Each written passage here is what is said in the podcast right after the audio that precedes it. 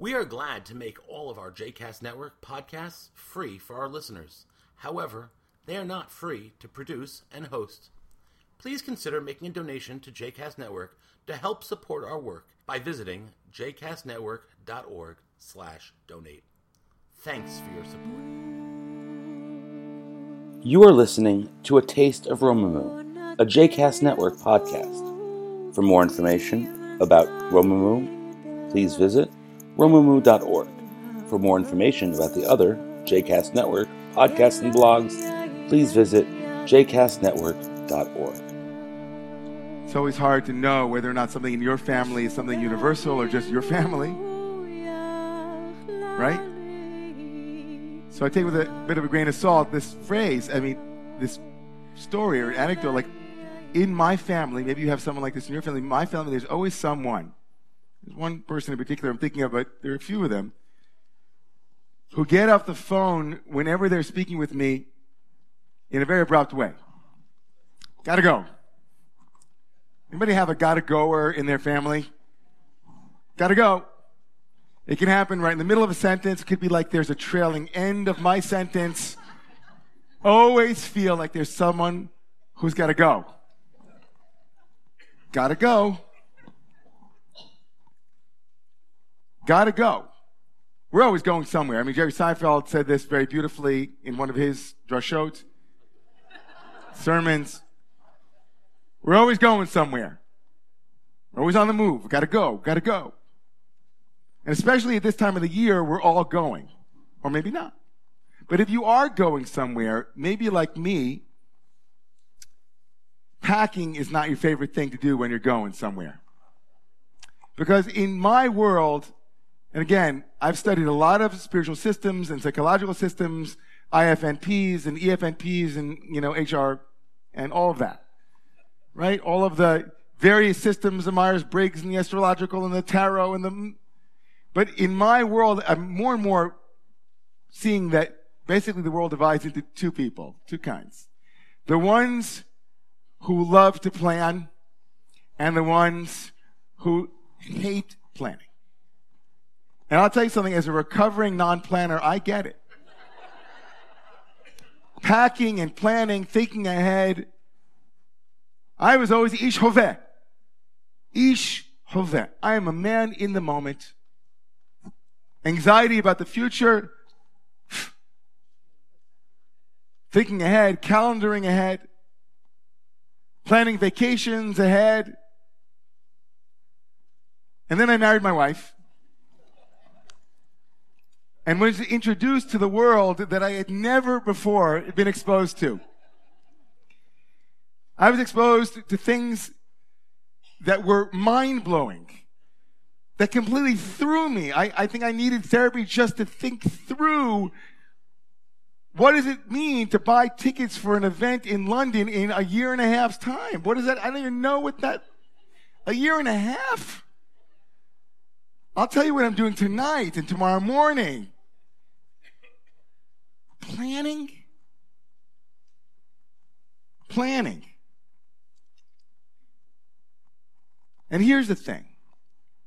No matter where you're going, no matter what you're doing, no matter where you are going next, and we're always going somewhere next, even if it's on the level of out the door this morning, or this week, or this month, no matter what the going next is, whether it's a stage in your life that you're at, whether you're going into college, graduating from grad school, whether you're changing jobs, whether you're getting married or you're about to, who knows, whatever it is, every change from the micro to the macro is stressful.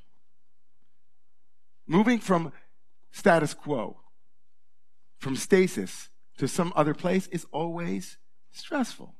And it doesn't matter if where you're going is exciting or not. It's always stressful to make a change. And some people like to plan for that. Some people like to say, okay, there's going to be a change. Let me think into it tonight because tomorrow morning, it's going to be crazy. Let me think ahead. And some people, we'll just see how it goes. And neither... right? Not blaming or casting aspersions or saying it's bad. But if you're like me and you kind of came late to the game about planning or packing.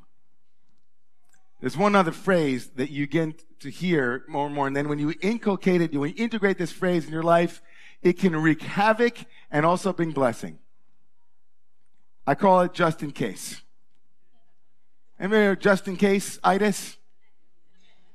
So now that I'm a planner and now I'm leaving the house, whenever my kids, take this just in case. And now planning that way and packing that way can wreak havoc, right? Just in case, you never know. You're going to Florida, but you might need your parka. You don't know. You never know. Could be unseasonably cold and, make sure you bring your parka. It's been known to snow in Florida. One time. Just in case-itis. Just in case. For the ones who become planners, those who weren't planners, but then who become planners, then it can be crazy-making, just in case. Your planning can lead you to places that can paralyze you. You never know. There are so many possibilities that are available from the minute you are changing your stasis into the moment. Now, who knows? Just in case-itis. How is it? And here's the question. How is it for each and every one of us that we can discern between just in case, in the event of, that is on a low level, that is not our priority, that is something that we can, okay, I didn't bring my galoshes, I didn't bring my umbrella, but what about the just in cases in our life that really matter? The just in cases that really, really matter. The contingencies and the preparations that we make for things that really are coming down the pike, that aren't actually a question of whether or not we might, it could be who knows, but just in case, what about absolutely in the case? Remarkable to think that when it comes to planning in our lives and planning in general, we give as much weight often to whether we bring an umbrella out the door as we do to whether or not we have life insurance, some of us. Some of us think more about the contingency of their career and whether or not they should be changing their job, which is, of course, important, and maybe just in case, and putting things on the side, and who knows, and having another connections, as we do to planning what is, without a doubt, absolutely true, will take place for each and every one of you and me. No one gets out alive from this place. Each and every one of us. Whether we're planners or not, we stink when it comes to planning the great, not just in case, but it will happen, end of our life.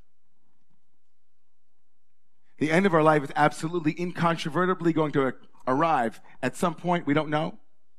Thinking about it is a little bit depressing, maybe. In fact, the psychologists have defined a whole school of thought that says one of the preeminent things that we have to repress all the time is that in the next 10 minutes, one of us might not be here in 20 minutes. We live that way, and that denial of death is absolutely fundamentally important to us. We couldn't get out the door, we couldn't get out of bed, not knowing whether we will live or die in the next 10 minutes.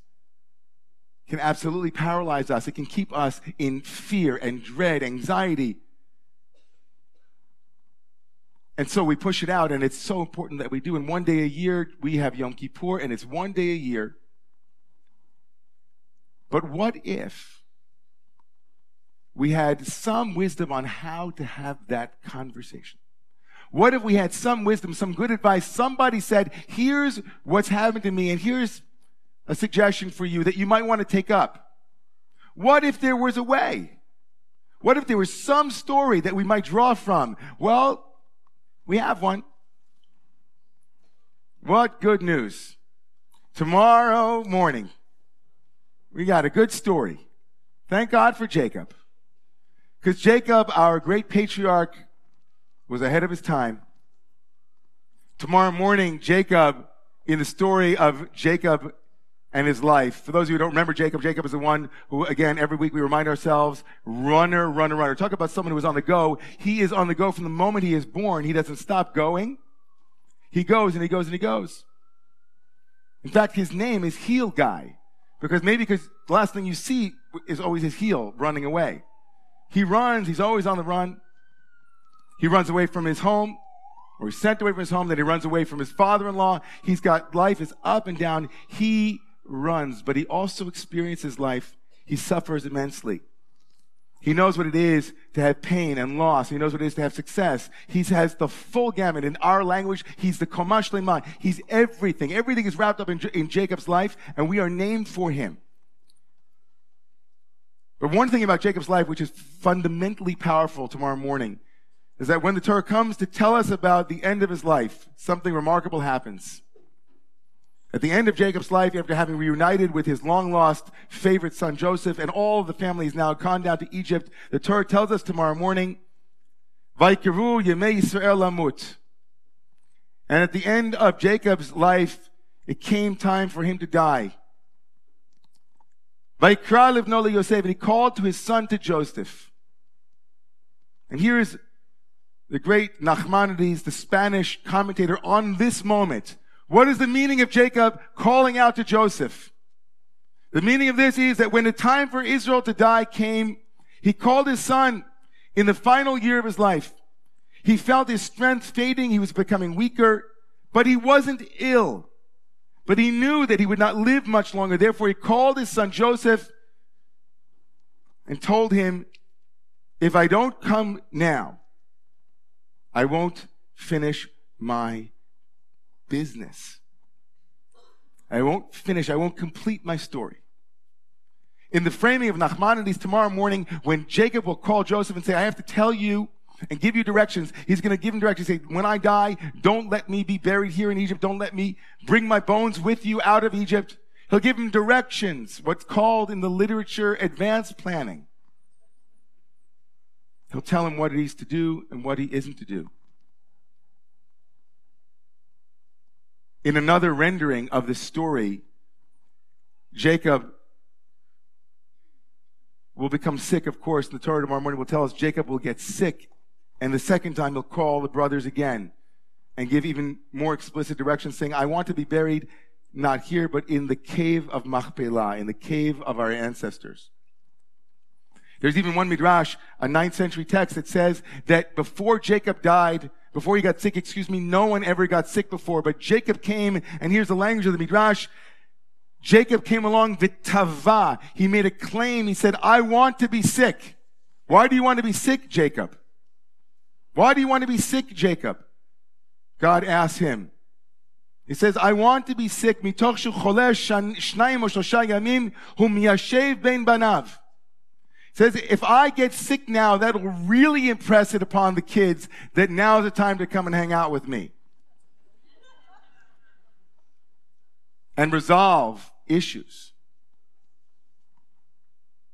You see, there are hard conversations to have. There are very hard conversations. We all know difficult conversations. We know difficult conversations with our siblings, with our parents, with our children.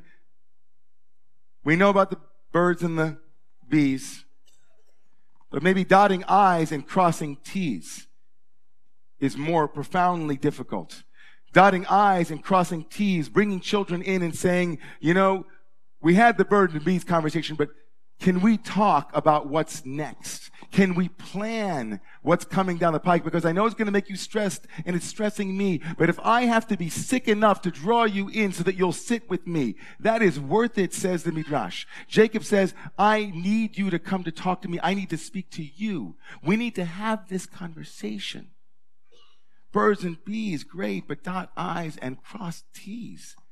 Let's finish what needs to be finished, because it will come and we won't be ready. And I wondered to myself when I read this about Jacob, I wondered what was it in Jacob that might have propelled him to do something so profoundly important, so something so modern. He gave directions to his kids and told them where to bury him. And it wasn't long before, of course, my heart and mind went to his beloved Rachel. Jacob had a love of his life. And there they were together on the road leading to Ephrat. And the Torah tells us that when Rachel, his beloved wife, gave birth to her second child, her last child, she died on the road. And when Jacob comes to tell Joseph about his mother's death, he says these great and unforgettably, profoundly dripping with pathos words, Meta alai Rachel. My wife died on me. Unprepared, no conversation, no directions, no clarity, no finishing, no business that was resolved. Meta alai Rachel, says Jacob, she died on me. How could I have known? She was giving birth to Benjamin, Ben Oni, Ben Yemini, my son, my wife. And Jacob will come and say to Joseph, Meta alai Rachel, your mother died on me. And in the very next week, Jacob says to Joseph, come now, let's come together now, let's come together. I have to tell you what my wishes are. I have to explain to you. I have to resolve with you. We have to finish our business. We have to have advanced planning. We have to have advanced directives. I can't let this inevitability just be just in case. It has to be absolutely airtight. Not just in case, but absolutely the case. Birds and bees dot I's and cross T's. When we plan our lives, we have to plan our death too. And that's not an easy conversation. So here's what I want you to do. Tonight's Shabbat. I'm not expecting anyone to go home and immediately call up and say, hey, I need to have a conversation with you. That would be awesome. Maybe some of you are going to walk out tonight and say, like, oh, that's interesting. Nice little death talk. I'm going to have a little challah and hang out and watch a movie. That could be cool. You know, when you're packing, if you're not a planner, you'll pack tomorrow. And maybe somebody say, listen, I'm not into the whole planning thing, and I'm still in that place. And even if I am a planner, it's not going to happen anytime soon. I can be rest assured I'm good. My parents are good. We're all good. It's all good. Thank you for the nice, good advice, Rabbi.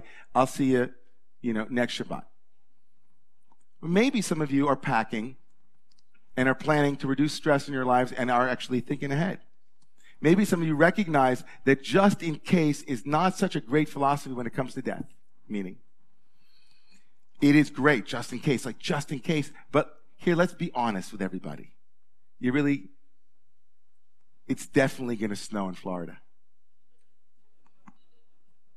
It's not just in case. It's not at all up for grabs. There's no doubt whatsoever, not anyone in this room has any idea what will take place tonight, tomorrow, Sunday, Monday, none. So plan your wardrobes accordingly. It's good.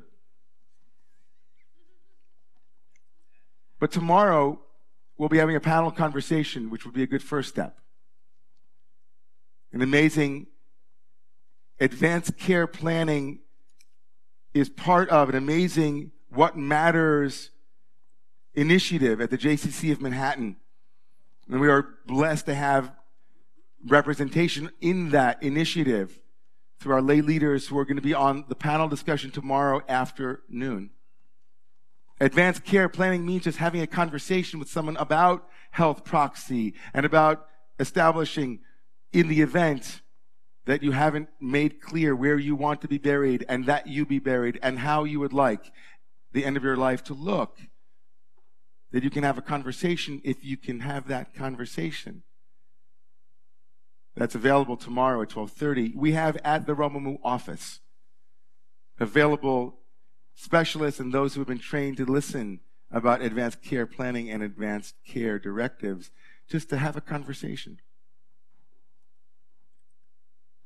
So maybe after Shabbat, after coming tomorrow and listening to the panel, you'll take out your planner.